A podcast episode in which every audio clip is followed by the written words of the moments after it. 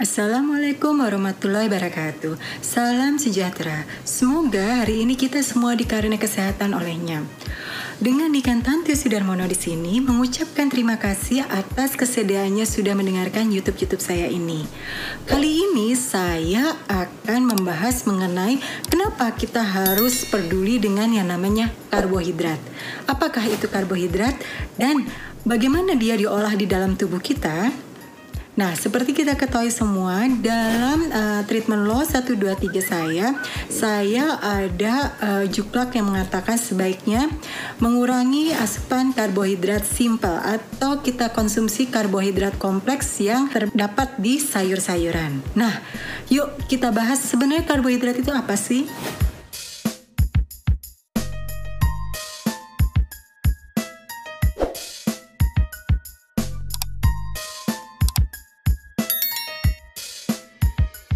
Karbohidrat itu sendiri terbagi atas dua bagian, yaitu karbohidrat simple atau disebut juga dengan simple sugar dan karbohidrat kompleks atau juga yang disebut dengan sugar kompleks atau yang suka kita sebut tepung-tepungan atau satpati. Nah, saya akan kembali dulu ke karbohidrat simple. Karbohidrat simple ini contohnya adalah fruktosa, glukosa, sukrosa, terutama yang banyak kita temukan di buah-buahan. Ya, buah-buahan banyak sekali mengandung fruktosa. Jadi, jangan salah kalau mengatakan saya sudah makan buah, padahal kondisi insulin kita sudah mulai tidak baik, itu sebaiknya dihindari. Nah, yang berikutnya adalah karbohidrat kompleks. Karbohidrat kompleks atau juga yang disebut dengan satpati, contohnya adalah yang terdapat pada sayur-sayuran yang mengandung karbohidrat. Tapi ada juga yang disebut dengan grain. Nah, mungkin teman-teman di sini akan menanyakan, kalau gitu nasi bagaimana? Nasi sebetulnya adalah karbohidrat kompleks. Jadi dia bukan melulu simple karbohidrat, tapi karbohidrat kompleks sangat baik. Tapi nasi itu sendiri yang kita udah konsumsi saat ini sudah melakukan refine atau sudah diolah sehingga sangat mudah diserap oleh tubuh. Ya, jadi semakin pulen itu nasi, semakin mudah diserap oleh tubuh, semakin membahayakan tubuh kita. Kenapa membahayakan tubuh kita? Nanti saya akan bahas di pembahasan berikutnya. Jadi kita udah jelas ya, ada dua jenis karbohidrat, yaitu karbohidrat simple dan karbohidrat kompleks. Tapi juga hati-hati, ada banyak sekarang karbohidrat kompleks yang diolah sedemikian rupa sehingga mudah dikonsumsi oleh tubuh kita. Akibatnya, jika terlalu cepat masuk ke pembuluh darah kita, itu akan membuat tubuh kita lelah.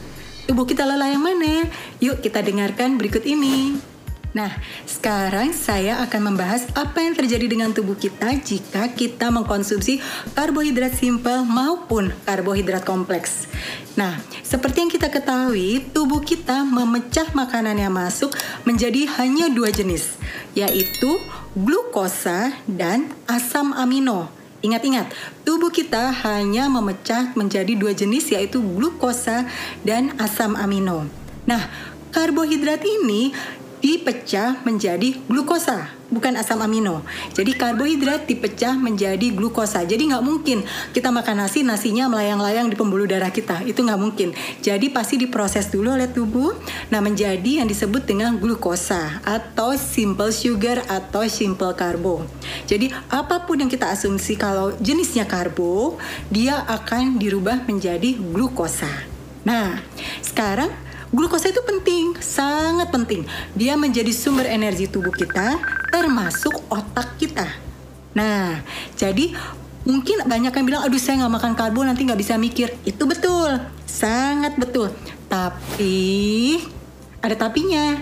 Karena glukosa yang dibutuhkan itu cuman 2 sendok teh saja. Jadi keperluan kita di dalam tubuh kita cuman 2 sendok teh glukosa. Bayangkan. Oh, saya udah nggak makan karbohidrat, saya udah nggak makan nasi, tapi masih makan buah, tapi masih senang yang manis-manis seperti coklat, itu sama aja ada gulanya. Atau ada yang disebut dengan hidden karbo. Apa itu hidden karbo? Karbohidrat yang tersembunyi, di mana? Di saus-saus yang kita konsumsi. Mungkin bagi ibu-ibu yang sedang masak, pasti tahu dong saus-saus itu tadinya encer. Gimana caranya supaya dia menjadi kental? Ya, betul sekali, ditambah oleh zat pati yang namanya maizena. Jadi sama aja, saya cuma makan daging kok, tapi saya pakai saus daging yang ternyata di situ mengandung karbohidrat juga. Nah, kalau cuma makan saus doang nggak apa-apa, tapi kalau kita tambah ini dan itu, akibatnya glukosa dalam tubuh kita berlebih. Ingat, cuma 2 sendok teh saja. Nah, apa yang terjadi pada saat glukosa masuk ke pembuluh darah? Tubuh kita tuh alhamdulillah sangat-sangat luar biasa hebatnya. Nah, pankreas akan memproduksi suatu hormon untuk menurunkan kadar gula di dalam pembuluh darah kita, saluran pembuluh darah kita, yaitu namanya insulin. Jadi pankreas akan bilang, insulin, ayo bekerja keras nih sekarang. Usir tuh yang namanya gula darah dalam pembuluh darah. Usirnya kemana? Jadiin energi dulu. Udah pasti dong. Tapi ingat, 2 sendok teh jadi energi. Lalu sisanya kemana? Sedangkan glukosanya masih banyak banget. Nah, glukosanya ini yang sisanya akan disembunyikan oleh insulin supaya tidak ada di pembuluh darah kita. Disembunyikan kemana? Ke sel yang namanya sel lemak. Ingat, tubuh kita mengandung sel lemak. Nah, disembunyikanlah di sel lemak ini dan juga disembunyikan di organ-organ tubuh kita. Organ tubuh apa saja yang menerima kelebihan glukosa ini? Yaitu liver, yaitu juga jika liver kita bermasalah, mau nggak mau empedu kita bermasalah sehingga ada batu empedu.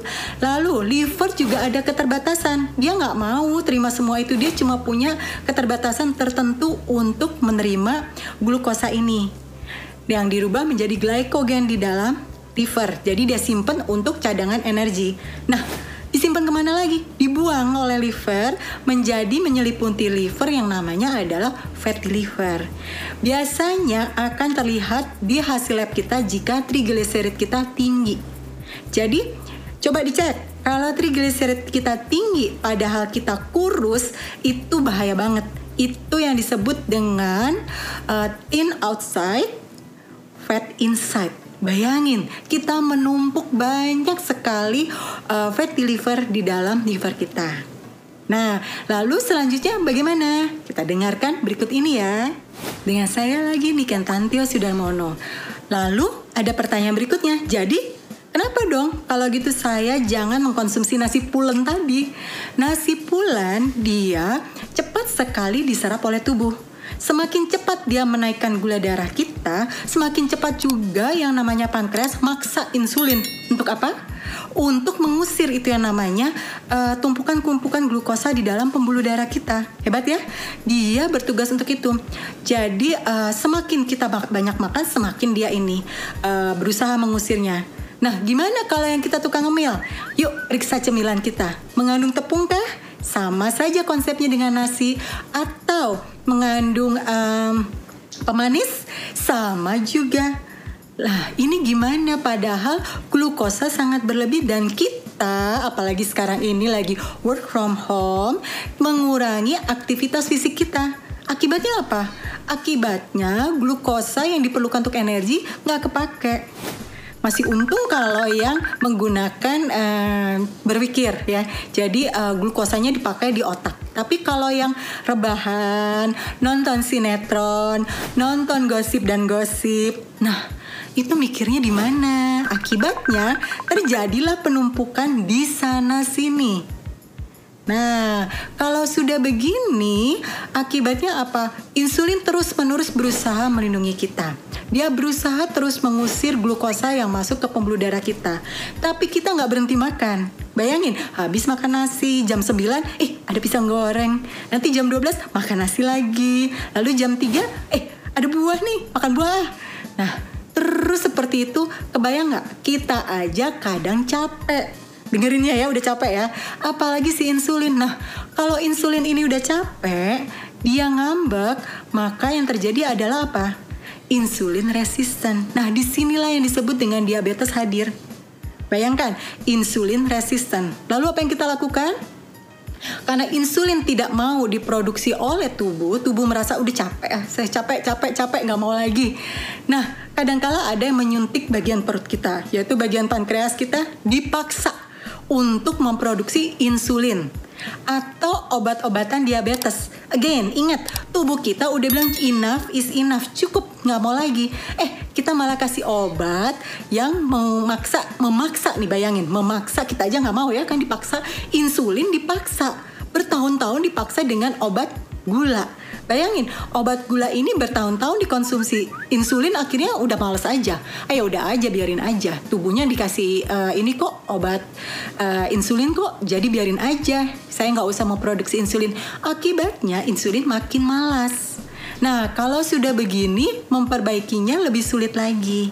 Hati-hati, penyakit diabetes ini bukan sekedar penyakit diabetes, tapi dia bisa menjadi sumber penyakit, sumber kebutaan, sumber amputasi kaki, dan juga luka nggak sembuh-sembuh. Nah, kalau sudah begini sulit kan? Nah, jadi sekarang yuk kita waspada dengan asupan karbohidrat kita. Coba dihitung, misalnya, saya hari ini udah makan nasi, stop semua yang lain. Walaupun sebenarnya nasi sama sekali saya nggak rekomen, tapi ada yang juga yang merasa saya nggak bisa mikir kalau ada nasi. Ingat, itu hanya subconscious mind yang sebetulnya bisa dirubah. Nah, di dalam saya sendiri membentuk suatu tim yang disebut dengan KenCare, di mana teman-teman yang ingin menanyakan atau ingin dibantu pantau bisa hubungi kami, karena kami akan membantu mendampingi secara gratis.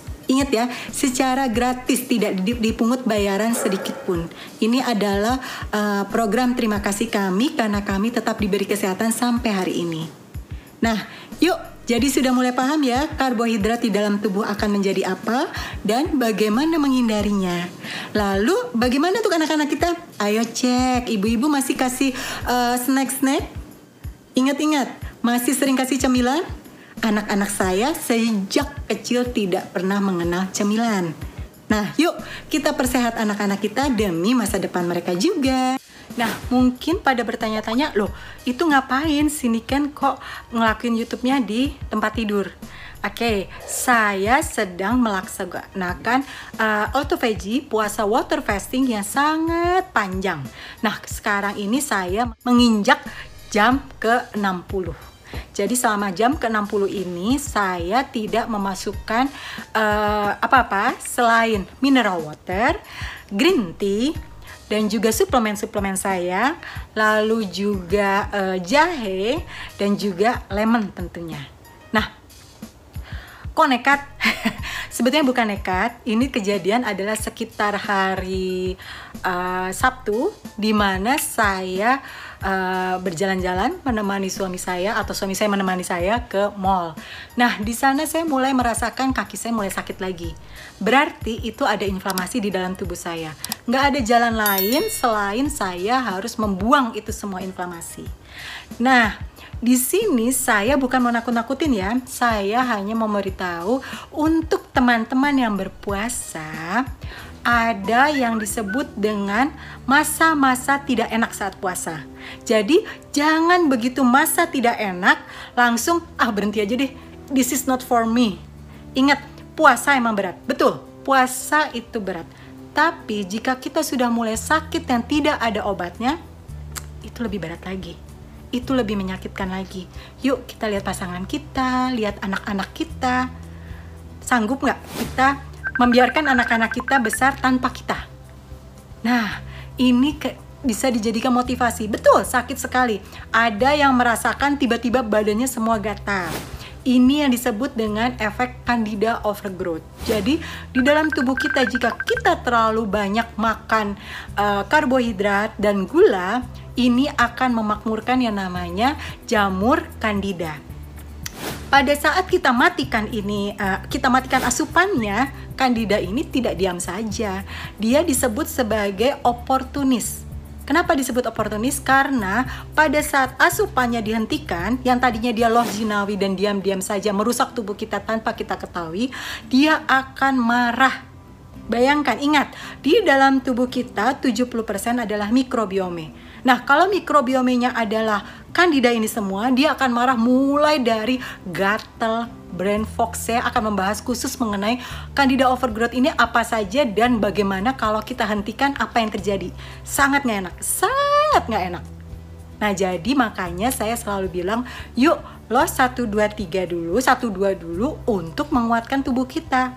Paling enggak Candida ini tidak terlalu galak lah, udah berkurang jumlahnya dalam tubuh kita dengan los 1, 2. Lalu gimana? Pengen tahu kalau ini udah lolos los 1, 2? Jangan lupa, saya sudah menyiapkan tim gratis. Saya ulangin, tim gratis yang saya sebut dengan KenCare. Silahkan dicolek di kami, di kontak kami, di mana kami akan memberikan bantuan berupa analisa, akan juga menenangkan pada saat kita lagi kacau balau, lagi puasa. Itu semua gratis. Ya, jadi yuk dimanfaatkan. Jadi yang tadi yang pertama adalah Candida akan menggila, dan itu rasanya betul-betul nggak enak. Lalu yang kedua apa? Yang kedua adalah yang disebut dengan oksalat dumping. Aduh, apalagi ini. Oksalat ini banyak sekali kita temukan di sayur-sayuran. Pada saat kita mengurangi asupan, tubuh kita akan menggiring si oksalat ini agar ke seluruh tubuh kita. Nah, oksalat ini akan nyantol di sendi-sendi, semua sendi sakit.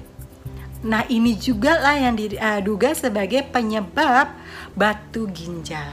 Nah, jadi kalau puasa tiba-tiba pinggang sakit atau sendi makin sakit, jangan khawatir, itu hanya proses, ya. Nah, hal-hal seperti ini, inilah yang disebut dengan functional medicine baru. Apa sih functional medicine baru? Yuk kita dengarkan di YouTube berikut ini.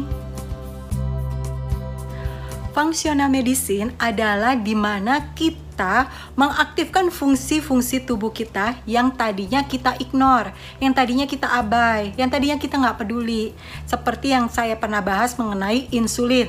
Nah, itu kan fungsi dalam tubuh. Kenapa kita paksa dia supaya membantu menghilangkan gula darah dalam tubuh kita, padahal manfaat dia sangat banyak. Tapi akhirnya dia jadi kecapean.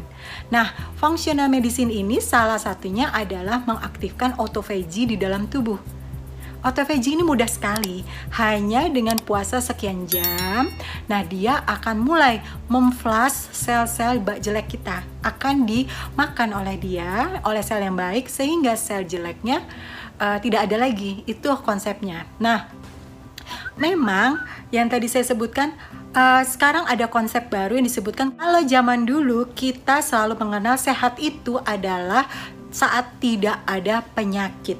Nah, konsep baru saat ini yaitu sehat itu adalah proses, di mana prosesnya bukan hanya sakit saja, tapi ada rasa nggak nyaman, rasa sakit, rasa yang tadi saya sebut Candida overgrowth, yang tadi saya sebut oksalat dumping. Itu semua akan muncul pada saat kita proses menyehatkan tubuh kita.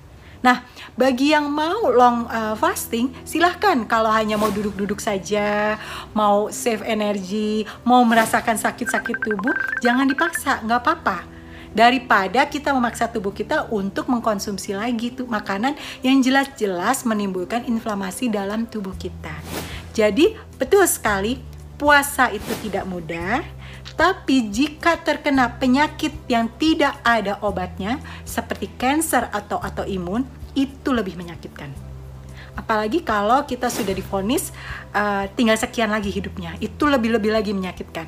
Nah, yuk, mumpung masih di awal, kita perbaiki bersama. Bisa colek teman-teman saya di KenCare, di mana secara gratis akan memberikan bantuannya untuk memberikan solusi, akan menenangkan pada saat-saat lagi tidak enak dan segala macam. Terima kasih sudah berkenan mendengarkan YouTube saya. Assalamualaikum warahmatullahi wabarakatuh.